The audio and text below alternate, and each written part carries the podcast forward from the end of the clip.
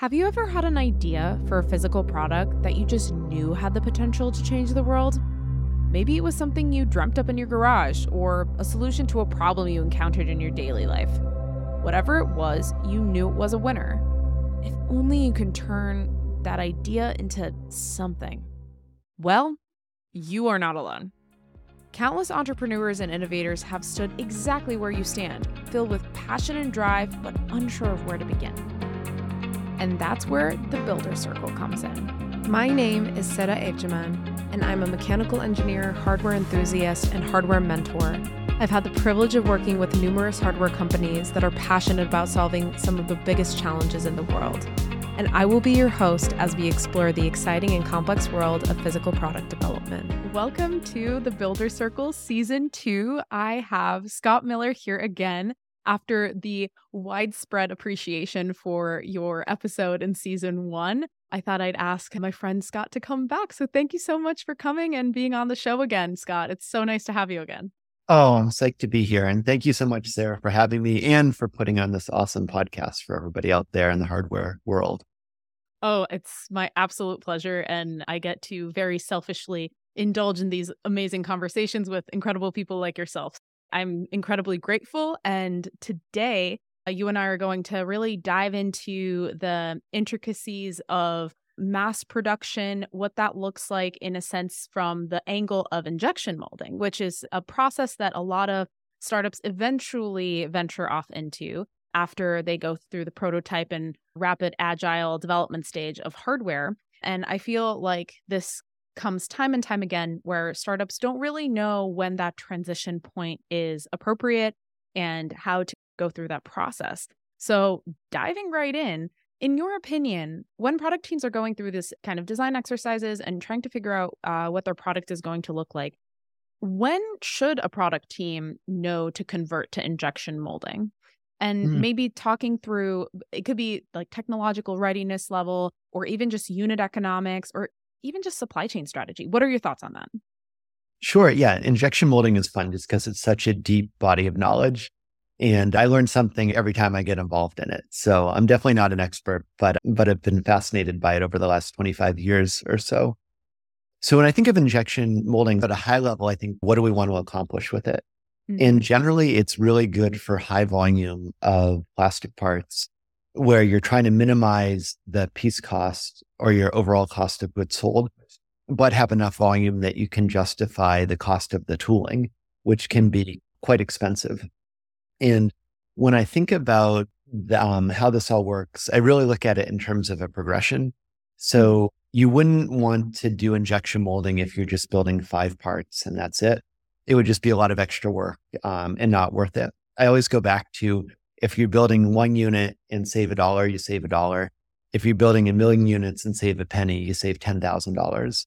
So you want to think through when does it make sense? And it, it's certainly possible to do some pretty simple math to figure out what are the crossover points. But when I consider injection molding, as I mentioned, you don't usually jump right into it. Initially, you'd be focused on just getting the thing to work. And there's really nothing better than 3D printing at this stage. Mm-hmm. Because joy of 3D printing is you can print anything. It doesn't need to be manufacturable in any way, shape, or form. And often it, it isn't. So you can have undercuts, thick walls, whatever it takes. But at least you can prove out to yourself that the you can get one, at least one unit to do what it's supposed to do.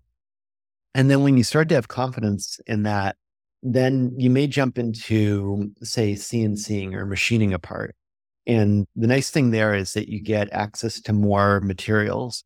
Maybe you want to use stainless steel or titanium or Delrin or something like that can be hard to 3D print, but you don't need to pay all of the upfront cost for tooling. And also, you don't need mm-hmm. to spend all that time because when you do tooling, it's like a project within a project yeah. and it has to be debugged. Whereas with machining, you can do it relatively quickly to lay out your tool paths get a lot of different materials you can pick. And them as uh, design rules are pretty straightforward that are in some ways kind of more logical than injection molding. So I might think about doing that. And then after I've built up 20 to, to 30 or so units and I'm feeling really good that design works, I can handle my manufacturing tolerances and things are performing as they so, should, then I'll probably jump into rubber molds or silicone molds. And basically, the idea there is you'll use uh, stereolithography to 3D print part and then pour silicone around that. And that creates a rubber mold where you can typically get about 50 units out of it before the integrity of the mold is is gone. Mm-hmm. So that's a great way. And there's a lot of excellent materials that acts, actually mimic the injection molded materials through their thermoset, a thermoset that you'd use for the rubber molds versus a thermoplastic that you'd use for injection molding. And then after that mm. point, when you're feeling good, then maybe you jump into soft tooling and then you go into hard tooling. But yeah, there's uh, different stages that you'd want to progress through. That's super insightful. I think a lot of the time when people think of injection molding, they're thinking about the hard mold right off the bat. And that's when you get tooling costs of maybe $20,000 or something along those lines. And having that progression makes a ton of sense. Uh, how would you determine what unit count would make sense to go to that next stage? With an injection molded part, there's basically two main pieces the cost of the tooling and then the cost of the unit itself. And roughly for a three by three part, if you were to tool that in China with a mold base, I'd say that's probably a $5,000 tool. Assuming it's nothing crazy. There's no slides, just a pretty generic, like a wheel or a, a housing. Mm-hmm. And then for the cost of the part, what happens there is you look at the cost of the materials. Let's say you build it out of ABS. Mm-hmm. We can look up the cost of ABS in terms of dollars per pound. And then there's a transformation cost to take it from the pellets into that final shape. Mm-hmm. And that's basically driven by the cycle time. So, how many um, parts can you build an hour? Let's say the cycle time 60 seconds, which would be a little bit long. It's typically 30 to 45, but it'll make the math uh-huh. easy you'll get 60 parts an hour. And if mm-hmm. the press costs $60 to run, uh, $60 an hour, then you're looking at a dollar a unit to build one of those. And let's mm-hmm. say within that part, it's probably 50 cents of plastic. So that would be a dollar fifty for the plastic part. And then there's some labor and markup on it. In round numbers, let's call it like $2. So we've got $2 for the part and $5,000 for the tool. So what you could do is figure out how many parts you need to build to break even mm-hmm. versus say 3D printing them or machining them. And there's also of course the associated cost of just lead time getting them in your hands and are you and this is why I think you you mentioned this immediately is that when you're in this rapid iterate iterative design process this is just not the way to go especially if you haven't gotten any customer feedback or testing feedback on the design that you have in hand. That's right. Yeah. Typical um, tooling, which is assuming it's not Proto Labs, which is its own beast. But if you're going to tool it in the US or tool it in China, I typically expect for a part that big about six weeks to actually just make the tool. And again, the tool is its own project in itself. So you would give the tool maker your part, and then they would likely have to go and put draft and round on it, which we can talk about in a sec. Look at uniform wall thickness, undercuts, um, all these different things. And then from that, they'll go and design the tool with the ejector pins, the cooling jackets, and all this different mechanism that will actually make the part. And then there's a fair amount of EDM or electro discharge machining and CNCing to build it. And then they have to do test shots to actually get your part. So if mm-hmm. you were to go and realize, oops, we actually wanted to change that a little bit, then that would require going back to the steel. And there's a concept in tool making called steel safe, where you can always add plastic because that's machining away steel. So that's easy mm-hmm. to But if you actually had to take away plastic, then they have to open up the tool, they have to fill it with weld and then go and remachine it. So there's all this extra work. And then if you do that, you're going to get cosmetic uh, imperfections, witness lines, and things like that. Mm-hmm. And like the tool isn't going to be as good. So it's definitely not to say that once it's tooled, it's cast in stone or cast in steel. You definitely can modify it but it's just those modifications come at a greater cost that I'd mm-hmm. say, unless you're trying to build a prototype tool that you're going to throw away, you should have pretty good confidence in your part that it's not going to change drastically.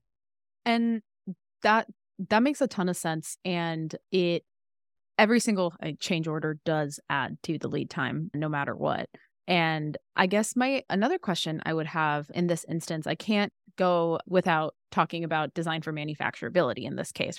If a company is working with primarily plastic parts or they have some type of plastic casing and that they're eventually going to have to do injection molding because that's when you go into kind of the millions and I guess it depends on the projected amount of parts that are going to get created is it a good idea to start having those considerations early on so that you're not 3D printing parts that could absolutely never be injection molded? Because I have this maybe irrational fear of assuming that the manufacturing process can absolutely do everything and is just this unicorn manufacturing process. And then those assumptions make it to 3D prints that get tested, and everyone's test results are excellent. Like we want, we really want this to exist in the world. And then they go to injection molding, and then injection molding is like, you can't have that lip there, or you can't have this little groove there. That's not going to work. Is that a fair fear to have? Yes, absolutely. And we would see that all the time at my last company that firms would work with these amazing industrial design shops and create an iconic uh, sculptor shape and then come to us and we'd be like, oh my gosh, that's totally not manufacturable, or at least at a, a cost that's reasonable. So I think the more you can design with DFM, design for manufacturability, and DFA, which is designed for assembly, in mind at the early stage, much you'll be much much better off. And I think this is something that comes with experience after you've done it a few times, you sort of understand the design rules and criteria, mm-hmm. and then can just apply those earlier. But yeah, as you were touching on, injection molding has its unique set of rules that are not always so obvious. And a few of them are generally you want to have a uniform wall thickness so that the part cools evenly. You mm-hmm. could think of injection molding as basically squirting toothpaste. So not like a liquid, but a paste into a mold and then having it cool, which is how you can subsequently eject it. So if you've got massively different wall thicknesses, some parts are going to take longer to cool than others. Mm-hmm. And that's going to increase your cycle time, but you're also going to get these huge sink marks, which could be a big problem. So ideally, you'll have a two millimeter wall thickness everywhere, mm-hmm. which takes some special effort to be able to do that. Whereas if you're machining something, you really don't care as long yeah. as the walls aren't too thin you also have to think about undercuts. So for your housing that you described, if you had holes in the side, that would take, you'd have to have steel in there to make the hole. And that would trap the part, which would be a problem that you'd never get it out of the tool. Uh, so what you'd have to do there is have a side action that would pull the pins out of the way. Or there's some cool stuff we can talk about later with shutoffs that you might be able to do. But mm-hmm. these are some of the things to think about. And then one of the other ones all the time is this concept of draft or draft angle. Mm-hmm. So to explain that, what we could do is think of a cylinder with straight walls versus a Dixie cup with tapered walls. And basically what happens is as the plastic or melt cools, it shrinks a little bit. And anything on the inside, it's going to grab onto really tightly. So if it was a straight wall, it would grab on so tight, you'd never be able to get it to release. Whereas if we can taper the walls a little bit with some draft, then it will release more easily. And typically it depends on how much texture you have in the material. But if you just had a lightly textured wall, it's probably a half degree of draft, which doesn't sound like it's that much. But if for our box that we're building, it was six inches tall, that half a degree, it's going to add up a lot. So we might be three inches at the bottom, and I can't do the math in my head, but maybe two and a half inches at the top. And that might substantially change the function of the thing. Mm-hmm. So we'd have to think about the draft. We'd have to think about the parting plane. So where does the two pieces of steel come together? And then that's where your draft would originate from. Um, so that would change the shape. And then we also think about rounds, because if we imagine this melt flowing in and through the cavity, mm-hmm. uh, we don't want to have any sharp corners because those will create a lot of shear, which will create a stress concentration or generally um, weaken the part. So we have to have everything flow. And where this gets tricky is if you design all the stuff in too early, then imagine that we have some draft on our walls. It gets really tricky to measure the distance between the walls because mm-hmm. it depends mm-hmm. on the height or the Z, because you'll get different measurements and that creates a lot of challenges and, and really increases the complexity of your model.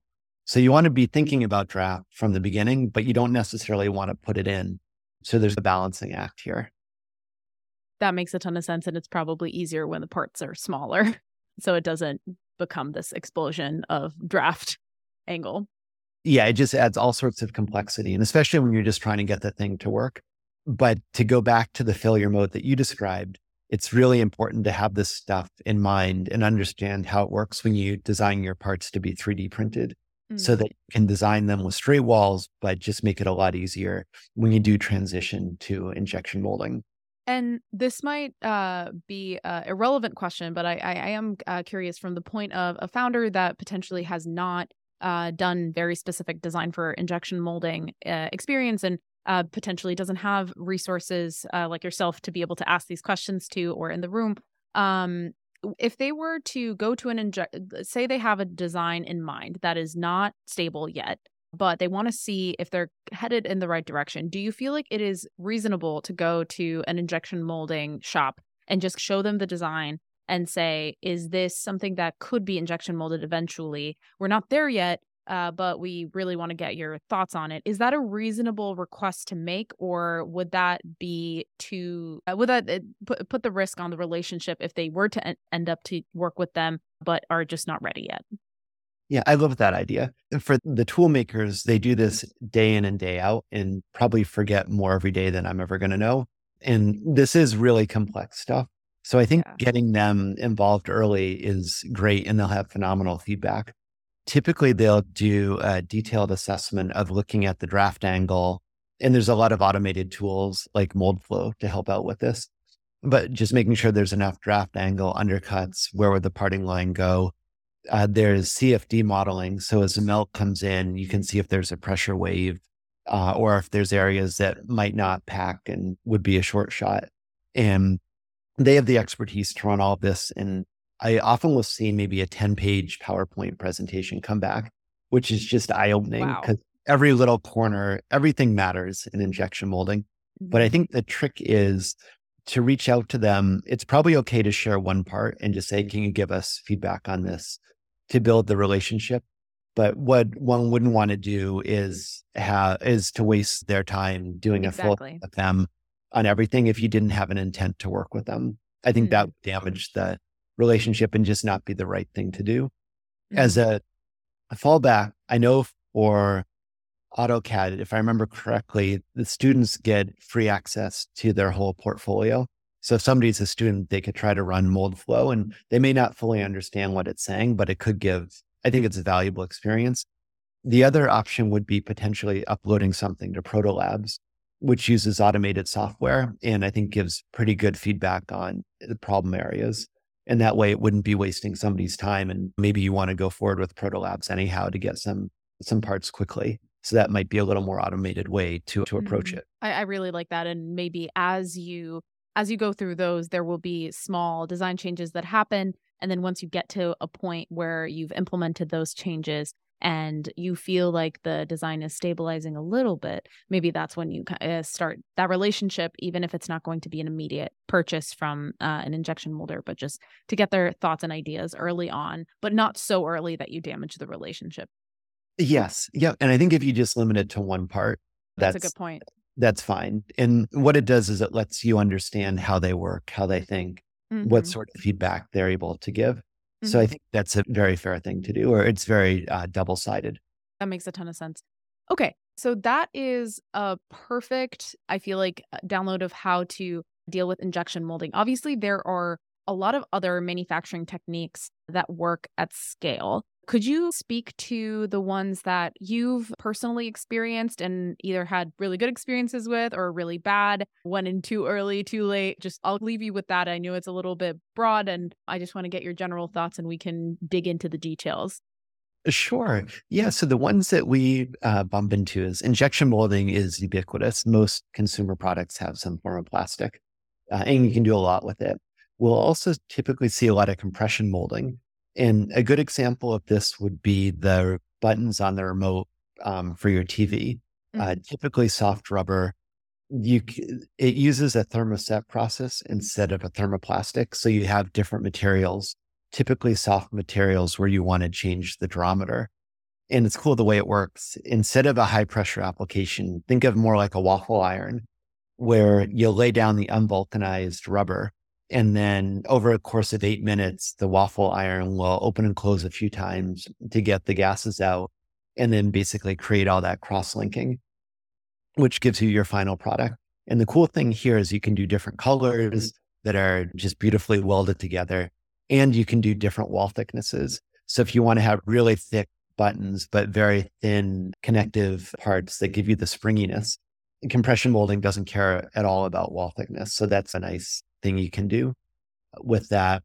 We talked a bit about CNCing or machining, which is great. And you can mill or turn, or sometimes with these five axis, it's not clear if it's a mill or a lathe because everything's spinning. But that lets you typically use metals that might be hard to process otherwise. Another one that comes up all the time is die casting, which in some mm. ways is like injection molding, but for, for plastic. Yeah, for metal. Sorry, injection molding, but instead of for plastic, but for metal. Mm-hmm. And it's often magnesium or aluminum or zinc for the alloys that you can use there. And with die casting, you do typically get a little bit more of the injection molding rules that you have to follow. Frequently for the die casting too, there'll be a lot of post processing. So yeah. as the parts come out, you may have to grind away the sprue or drill some holes or tap it, which would have been hard to do. So that gives you a little bit more freedom, but all those extra secondary ops are going to add time and money uh, and also introduce a potential quality flaw. So your scrap rate might go up. Mm-hmm. Uh, in terms of other cool ones, uh, blow molding is great if you want to make something hollow. So we've all seen those red gas cans around, the jerry cans. Those are most likely blow molded. And basically, you take a tube, which is called a parison, it drops down between a clamshell. Um, the clamshell shut seals it, and then a needle injects air and it just blows it up to take the shape. Uh, another example of this would be like a soda bottle. Mm-hmm. But there's a little unique twist to the soda bottle is that it's both injection molded and blow molded. So they'll, because it's a massive undercut, so they'll oh, yeah. mold what looks like a test tube and then blow mold the shape to get the really thin wall thickness and the, the part that holds. But if you look at the threads, that precision requires injection molding. Molding's pretty cool. And we also see rotomolding, which yeah. can be used a few ways. You can do like massive kayaks yeah. where you'll just put in the the pellets. The pellets, yeah. Basically, it's a shake and bake or more like a rotisserie where it just gets it's, hot and it's insane how large they are. If listeners should definitely Google rotomolding machines. It, if you look at it, you would all. Eh, my first thought when I saw a rotomolding machine was, how is this economically scalable? Because it's just it's this massive equipment that goes into a massive oven and the one that I saw at least. And it's just, it's fascinating. It is. Yeah. I think the cycle time is maybe 15 minutes at least. Mm. And I guess similar to compression molding, the trick there is having a lot of cavities so that you can parallelize, whereas injection molding is very serial. And that this is also very much for hollow. That's right. It's a great technique. Whereas you can't easily injection mold a hollow part. You'd probably mm-hmm. have to make it like a clamshell. Exactly. But yeah.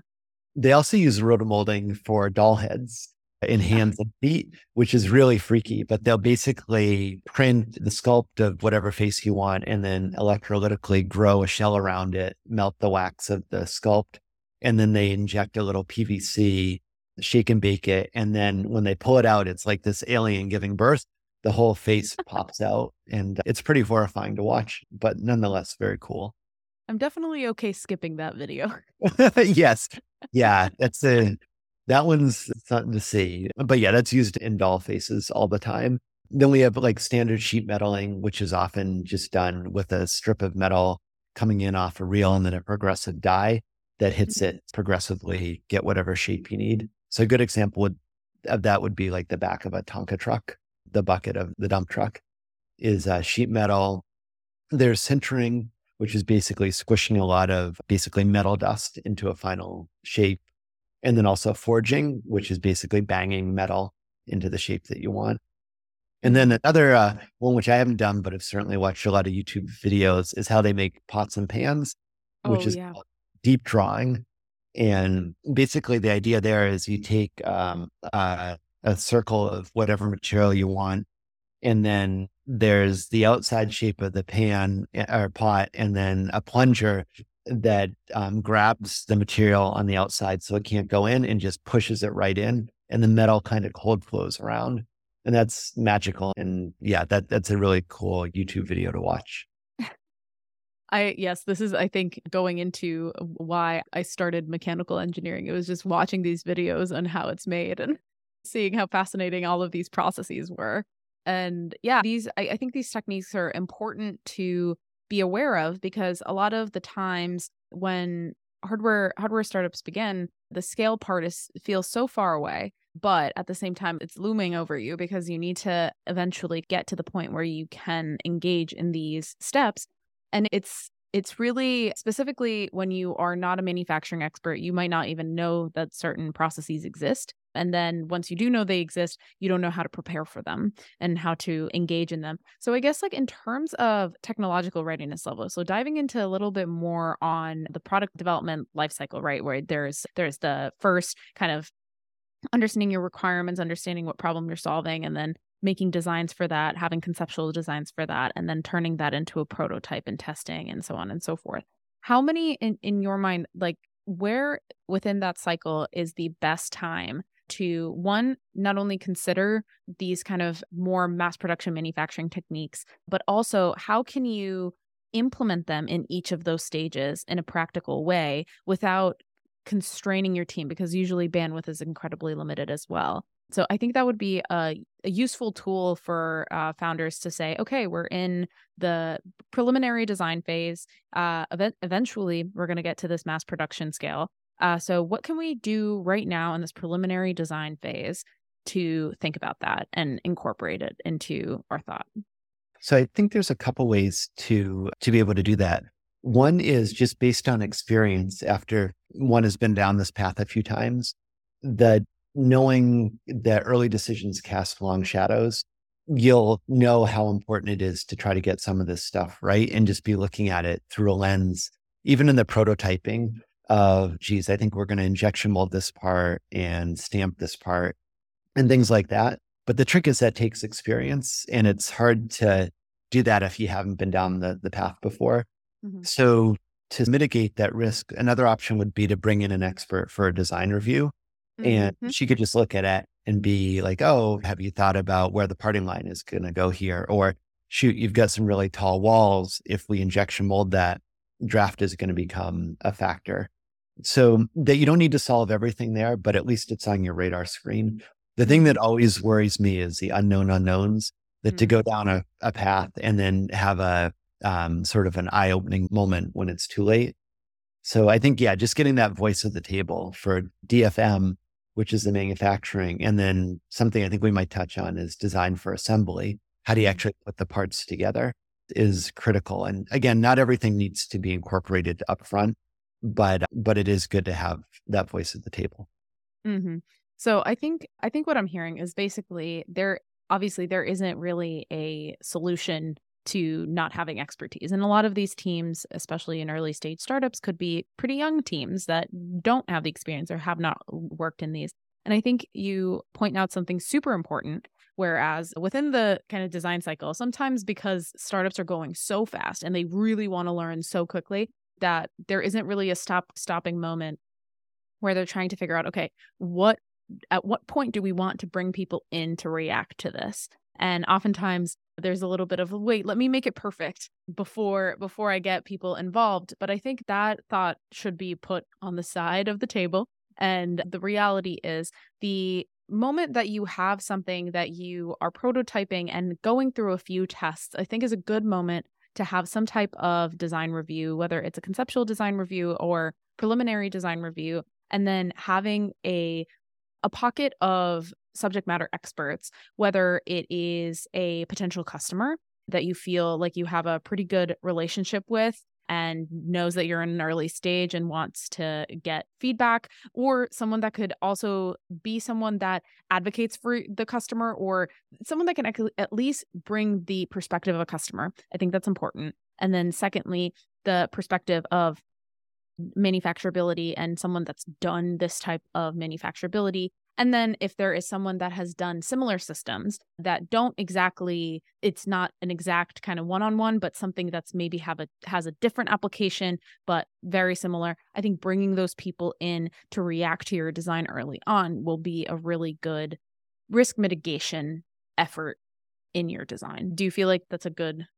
Oh, absolutely. Yeah, I think if you can just make your unknown unknowns known unknowns, so like, all right, these are the things we don't understand yet, then you can plan for them. Yeah, it all comes down to cost, quality, and schedule. And yep. you don't have a good plan, you're going to suffer on some of those, and maybe your competitors are not. So it's really important to to have a plan. Of course, exactly. no plan survives contact with the enemy. But I see so many companies that build a beautiful product and stretch what they can do with the low volume techniques further than they should. And then they've got demand, they're building them, but they're paying through the nose for the product that should be a quarter the price. And right. then it's difficult because all their engineering uh, resources are supporting that one. How do they break away and do the new one and then have a smooth transition? Whereas if they had planned a little bit better up front, or at least knew how to plan for it, then they could have a much better outcome. And I see that happen all the time, especially for teams that haven't done this before. Absolutely. You bring up an excellent point. I think it's also not only that does the demand increase and the amount that they're paying per per unit increases, but there is a limit. Uh, there's a capacity limit that certain manufacturers hit when they're trying to get to the volumes. But sometimes I've definitely heard of, of startups that were like, this one client potentially wants 20,000 of these. And currently we are building 20 of them a week. And so it's it's just you get to that point where you are almost at odds with your reputation of being able to deliver certain things. So having this strategy of kind of a handshake from potentially like manual in-house to manual outsourced to semi-automated to automated and then also from not uh, low quantity manufacturing techniques medium quantity and manufacturing techniques if they even exist and then high quantity manufacturing. It's just there needs to be as you go through your technological readiness level or market readiness level whatever you are measuring your ability to succeed in the physical world they that those kind of phase gates need to unlock these next steps in in your manufacturing strategy and your assembly strategy. Yes. Yep. And i think the key thing that you touched on there is that you've got a plan or that there's a progression as opposed to going and then figuring it out when you get there. Uh, exactly. Uh, because that's what's so tricky. Yep. Yeah. And um it's it there's that whole saying of you plan, God laughs. And it, it really is it, it, you can plan all day long and then you'll learn a, a bunch of stuff with, through your testing and it'll change, but plan to replan is fine, but you do have to have some type of strategy going into it. And when you try to when you just become a firefighter, in your job that becomes that starts to be very risky and also could lead you down the wrong path of a decision because it's driven by reaction rather than proactivity. I very much agree with you.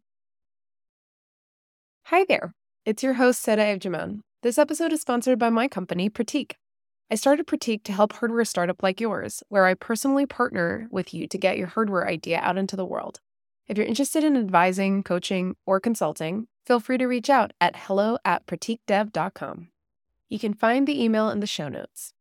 Um, okay, so I, I guess okay, we we talked about a lot of manufacturing techniques and uh, not being able to scale uh, uh, at the right time and so on and so forth. So I think this is a perfect and natural podcast break uh, to corner you again uh, to ask you about um, either a single hardware horror story or some hardware sto- horror stories that you can share that are either related to this or not but i'm i know that i always get a kick out of the ones that you share with us so well, if you don't mind.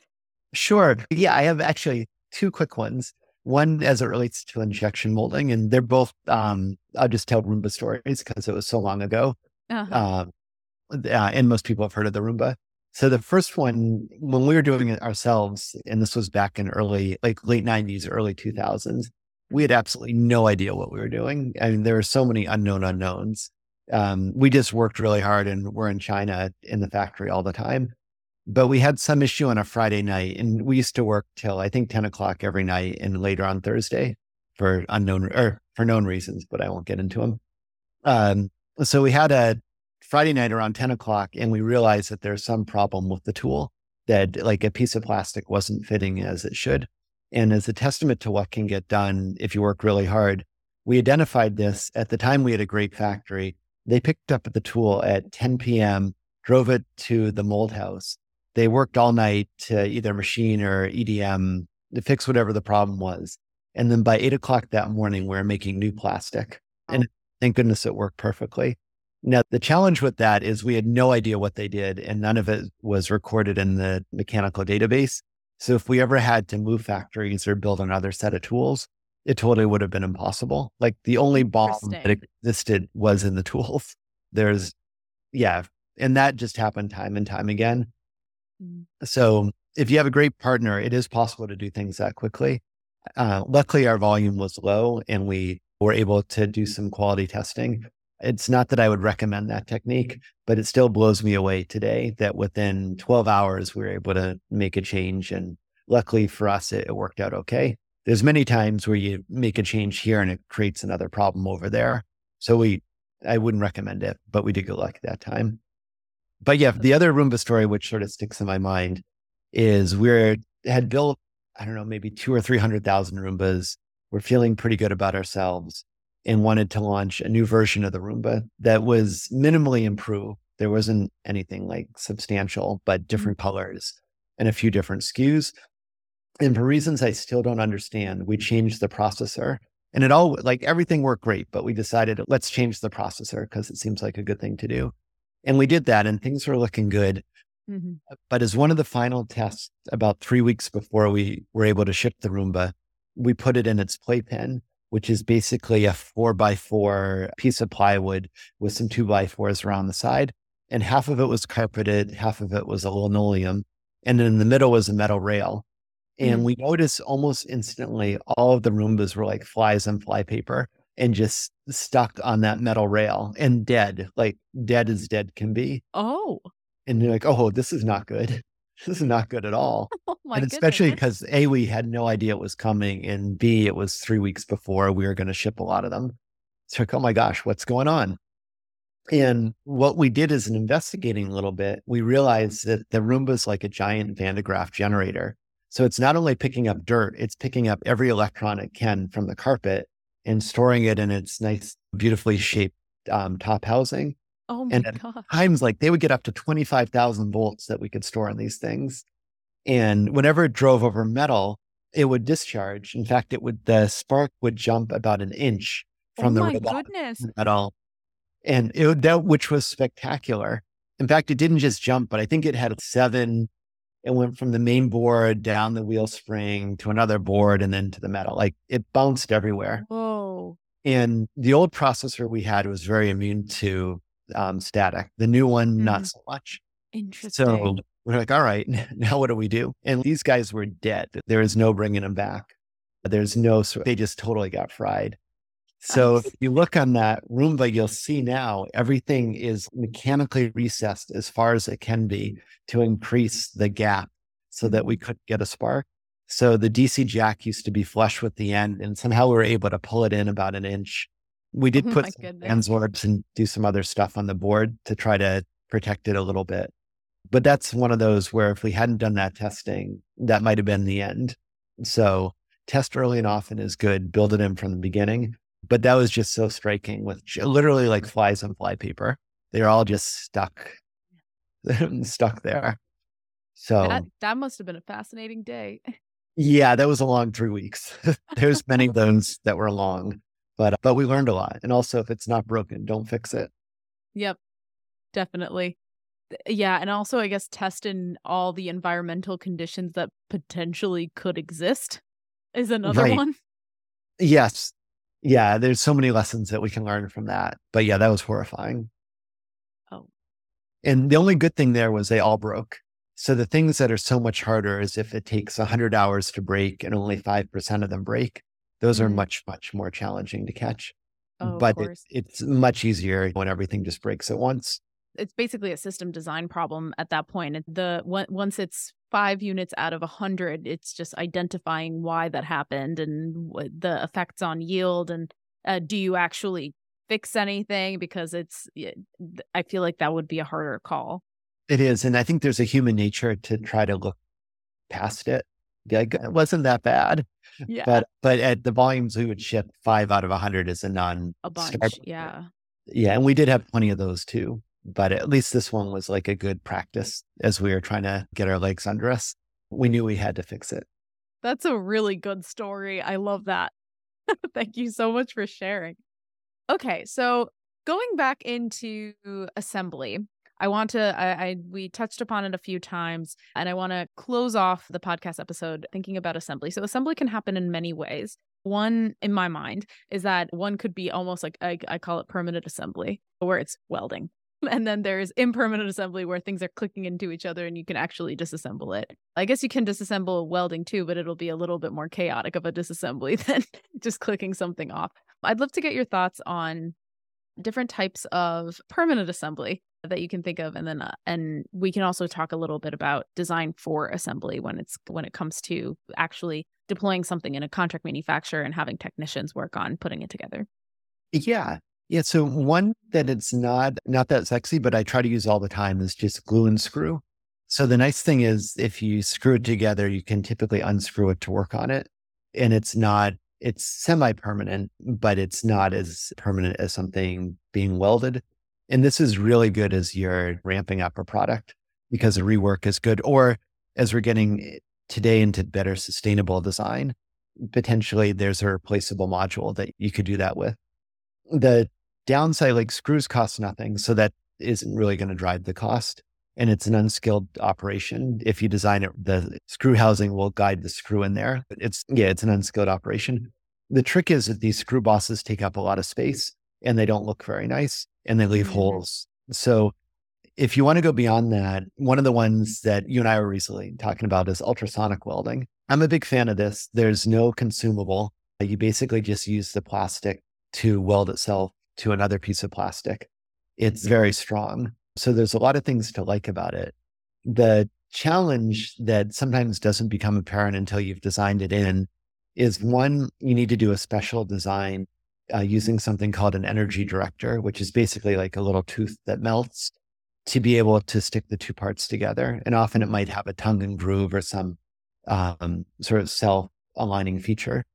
Uh, so that's one that you have to modify the design and know how to do that. And then second is you actually need to have the ultrasonic welder itself. And mm. this can be quite a challenge typically building overseas, you would just specify ultrasonically weld this and it gets done and you're happy and you may not need to know more about it. But as I found recently doing it domestically, we don't seem to have as much knowledge or at least widespread knowledge on ultrasonic welding. So you really need to find experts. And the machine itself can cost anywhere from 5,000 to $40,000. So that's another cost that you potentially have to incur. And if you're not building that high a volume, it will be difficult to amortize that and make financial sense. So you'd want to think through that. And then you also have to make sure the design is conducive to ultrasonic welding, where there's basically t- like two parts. There's a nest that holds the bottom and um, a horn that provides the energy um, to the top. And you want to make sure that you can get the energy really close to the weld area. Mm-hmm. Uh, so some shapes are more conducive than that, than others for that. And then once you have that, and it might be a, another podcast we could go into, but all the mechanics of how do you generate that energy? What's the right frequency? And then how do you transfer it to the plastic and get it to weld? So there are quite a, a lot of different moving parts that you, if you're definitely doing it in the US, you'd want to understand as opposed to just blindly specking out ultrasonic welding. I guess I have a question on that. Is are there any constraints of what could exist under the weld? Because I know that I don't know specifically if you're say welding a housing to a another plastic sheet or something and it has to have well, a PCB in it. Is there any constraints around that? Let's see. And sorry, there might have I lose my networks oh, no, out. Okay. I'll just um, I'll but, ask it again if you want. Yeah, cool. Just so we have a clean copy. Yes. My I guess my question is are there any constraints around what could exist under the weld? I'm more so thinking around say you have a PCB board, PCB board. Say you have a PCBA under there and you do a ultrasonic weld around it is it going to is there are there constraints of what you can put in or while you're doing it or should it be because I, I feel like welding would be really useful if you can just close something off and it's permanently closed in there. But if it can't, if some electronics or something else can't exist inside of it, I'm just curious if there's a constraint with that. So you can definitely build waterproof enclosures like a clamshell that capture a PCBA inside. The mm-hmm. trick is you don't want to cook the board. So exactly. you want to make sure all of that energy is going into the plastic and not into the PCBA.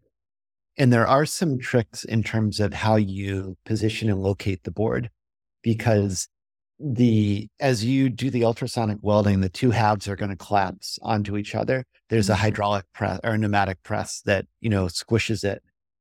And you don't want the board to be the thing that's stopping it. But you also don't want the board rattling around just because mm-hmm. it's not a great customer experience. So what we've done is added a little bit of an elastomeric uh, foam that basically will allow the plastic to squish and serve as its own end stop, but prevent any sort of rattling. And with that, we've been able to get, I think, about 150 psi of waterproofing pressure would make a good scuba watch. Very cool. That is fascinating. And then, okay, so that that's a really good method to be able to weld plastic to each other in a relatively permanent fashion.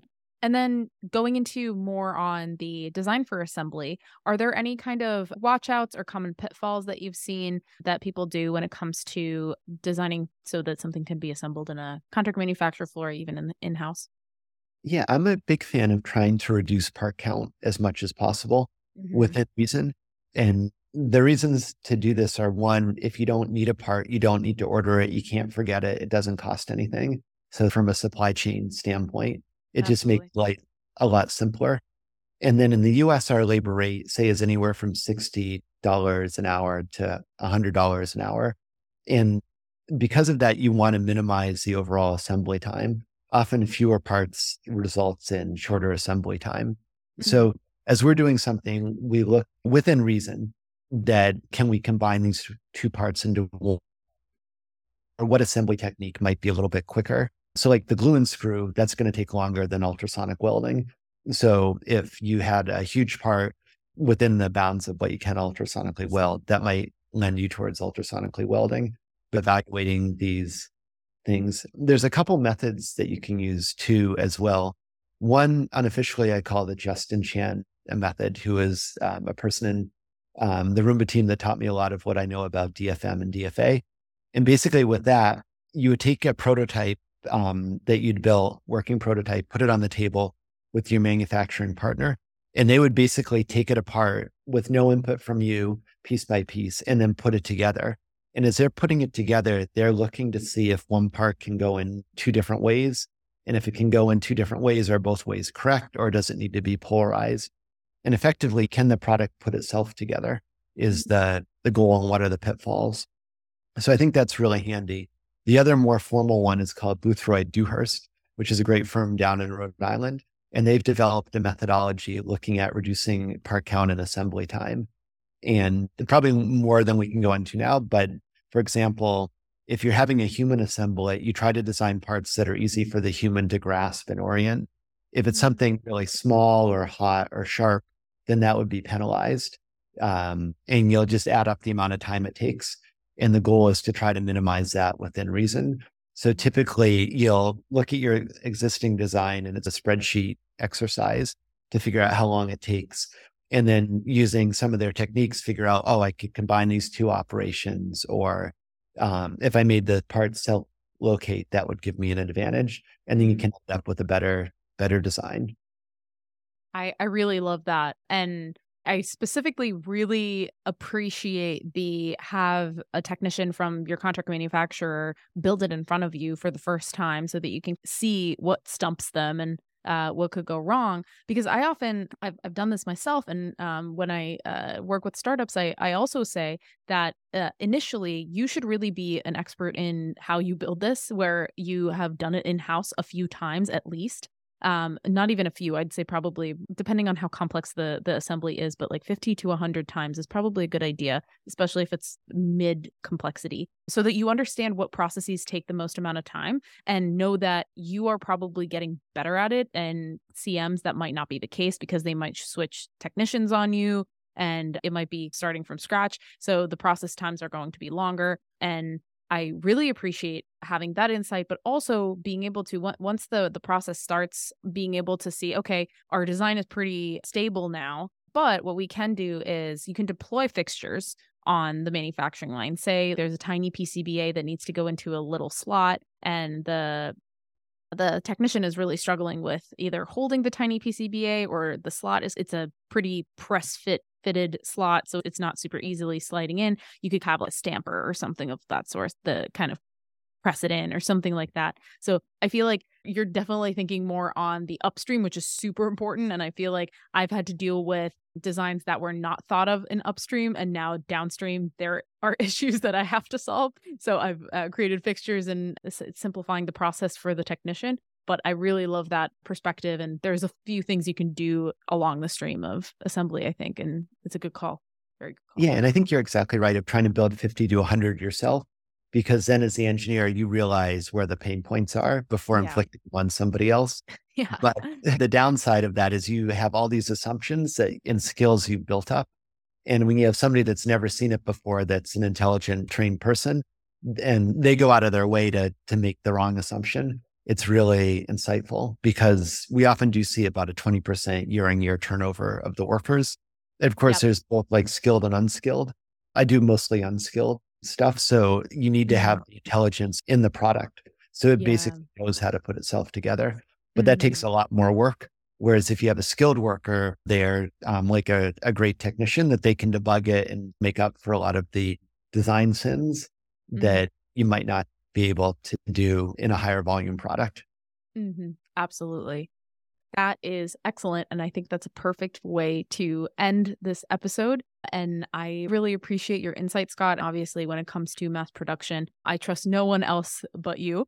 So I really appreciate it. I've had my little experience with mass production. Mostly I've worked in industrial systems. So this is always very enlightening for me as well every single time we talk. So I greatly appreciate your time. Oh, thank you for having me. This is a huge amount of fun. Thank you.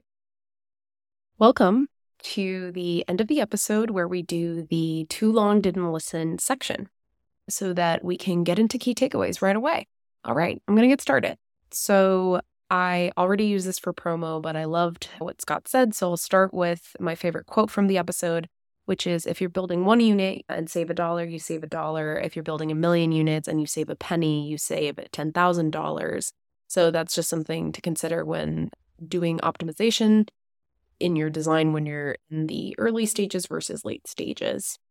Also, talked about the majority of the conversation really centered around injection molding and the transition to injection molding. So, we kind of mapped out a really good transition where you start with inching, 3D printing, and then you transition to CNC for a little bit more stable designs where you want more accuracy. And then you go into a rubber or silicone mold for about 50 units.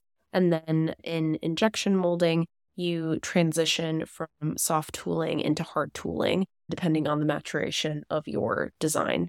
Tooling itself is a project within a project. So it's really important to note that it requires design of its own, whether it's in house or external. It also requires strategy in thinking about cost of tooling versus cost of part and if that return of investment will be made a rule of thumb is how many parts you need times the part cost out of injection molding so that that can give you an understanding of if the tooling costs might be a worthwhile investment for you. And then obviously design considerations are a focus on uniform wall thickness, avoiding undercuts and including draft angles in your designs to make them injection molded friendly. We go into details in the episode. You should definitely go back and listen to that. And then integrating manufacturing considerations early in the project development cycle to avoid future roadblocks. This is uh, advice that keeps coming back again. Please do this when you're developing your product. Just think about manufacturing early on. Scott obviously suggests that startups should consult with injection molding experts early in the design process to ensure the feasibility and manufacturability with injection molding. and then also recommends different types of manufacturing techniques like compression molding, die casting, blow molding, rotomolding. Rotomolding is a really interesting one. Highly recommend looking into YouTube on that. They're just these gigantic machines that you get into get put into an even larger oven.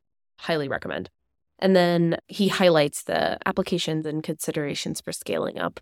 And then talks about the steel safe mentality where you can always add plastic but but to take away the steel needs to be welded and then remachined so that's a pretty big design change and then finally we talked a little bit about ultrasonic welding talked about how it's a great way to weld plastic to plastic and it's great for permanent assembly but requires very specific design features and could be costly so consider that going into that this episode was really about diving deep into the details of how you can scale certain types of products. We very much focused on plastics and that those types of materials, but if listeners have different types of products they're doing, different materials they're using and want dedicated episodes to uncover those types of manufacturing techniques, please drop us a line on LinkedIn or reach out to me personally on LinkedIn and I will make sure to have another episode where we talk about that part.